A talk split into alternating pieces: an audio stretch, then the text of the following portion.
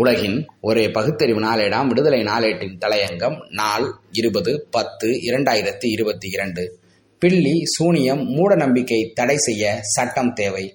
சூனியம் மற்றும் மாந்திரீகம் போன்ற மூட நம்பிக்கை பழக்கங்களை தடுக்க சட்டம் இயற்றுமாறு மாநில அரசுகளுக்கு உத்தரவிடக் கோரி கேரளா யுக்திவாடி சங்கம் கடந்த வாரம் கேரள உயர்நீதிமன்றத்தில் மனு தாக்கல் செய்துள்ளது. சூனியம் மற்றும் மாந்திரிகம் பற்றிய மூட நம்பிக்கைகள் தொடர்பாக நரபலிகள் மற்றும் பிற வகையான நாசகார செயல்கள் வெளிச்சத்துக்கு வந்துள்ளன.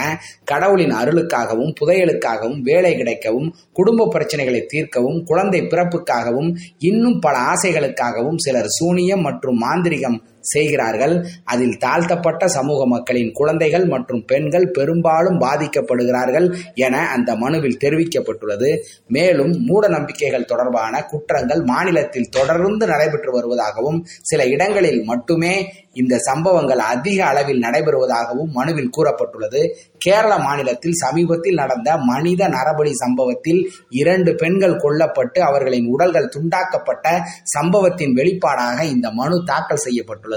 ஆயிரத்தி தொள்ளாயிரத்தி ஐம்பத்தி ஐந்து முதல் இரண்டாயிரத்தி இருபத்தி இரண்டு வரை மாநிலத்தில் இதுபோன்ற சம்பவங்கள் பல தடவை நடந்துள்ளதாக பல்வேறு அறிக்கைகளை மனுதாரர் முன்னிலைப்படுத்தியுள்ளார். தொலைக்காட்சி யூடியூப் மற்றும் ஓடிடி தளங்களில் பல திரைப்படங்கள் டெலிபிலிம்கள் மற்றும் விளம்பரங்களில் சூனியம் அமானுஷ்யம் போன்ற மூட நம்பிக்கை நடைமுறைகளை கொண்ட உள்ளடக்கம் இருப்பதாக கூறப்பட்டுள்ளது.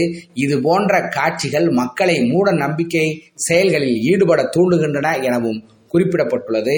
இப்பிரச்சனையை சமாளிக்க மாநில சட்டப்பேரவையில் சில மசோதாக்கள் தாக்கல் செய்யப்பட்டிருந்தாலும் அவை எதுவும் சட்டமாக்கப்படவில்லை என மனுதாரர் தெரிவித்துள்ளார். மத்தியிலும் மாநிலத்திலும் உள்ள அரசுகளை பல முறை அணுகி வெகுமக்கள் மனுக்களுக்கு முன்னுரிமை அளித்தும் சட்டத்திற்கான மாதிரி மசோதாக்களை சமர்ப்பித்தும் இதுவரை எந்த அரசும் கவனம் செலுத்தவில்லை என்றும் மனுவில் கூறப்பட்டுள்ளது. சூனியம் மற்றும் அமானுஷ்யம் உள்ளிட்ட மூட நம்பிக்கைகளை ஊக்குவிக்கும் தொலைக்காட்சி மற்றும் ஓடிடி தளங்களில் ஒளிபரப்பப்படும் திரைப்படங்கள் மற்றும் சீரியல் தயாரிப்பாளர்கள் மீது நடவடிக்கை எடுக்க மனுவில் கோரிக்கை வைக்கப்பட்டுள்ளது.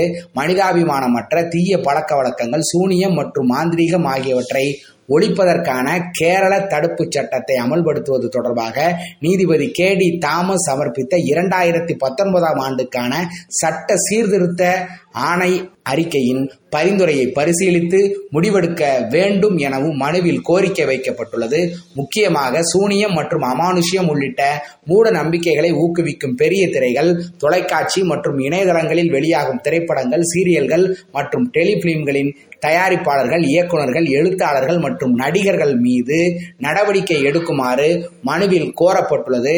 மேற்கூறியவற்றின்படி சூனியம் மாந்திரீகம் மற்றும் பிற மனிதாபிமானமற்ற தீய மற்றும் தீய பழக்க வழக்கங்களை தடை செய்யும் சட்டத்தை இயற்றுமாறு மாநில அரசுகளுக்கு நினைவூட்டல் வடிவத்தில் வழிகாட்டுதல்களை மனு கோரியுள்ளது. மேலும் இணையதளங்களில் வெளியாகும் சூனியம் தொடர்பான புத்தகங்களின் விளம்பரங்களையும் சட்டவிரோதமாக அறிவிக்க வேண்டும் என்று மனுதாரர் தரப்பில் கேட்டுக்கொள்ளப்பட்டுள்ளது இது வரவேற்கத்தக்க வழக்கும் கோரிக்கையுமாகும். இந்தியாவிற்கே வழிகாட்டக்கூடிய திராவிட மாடல் திமுக அரசும் இந்த வகையில் சிந்தித்து சட்டம் இயற்றுமாறு வலியுறுத்துகிறோம்.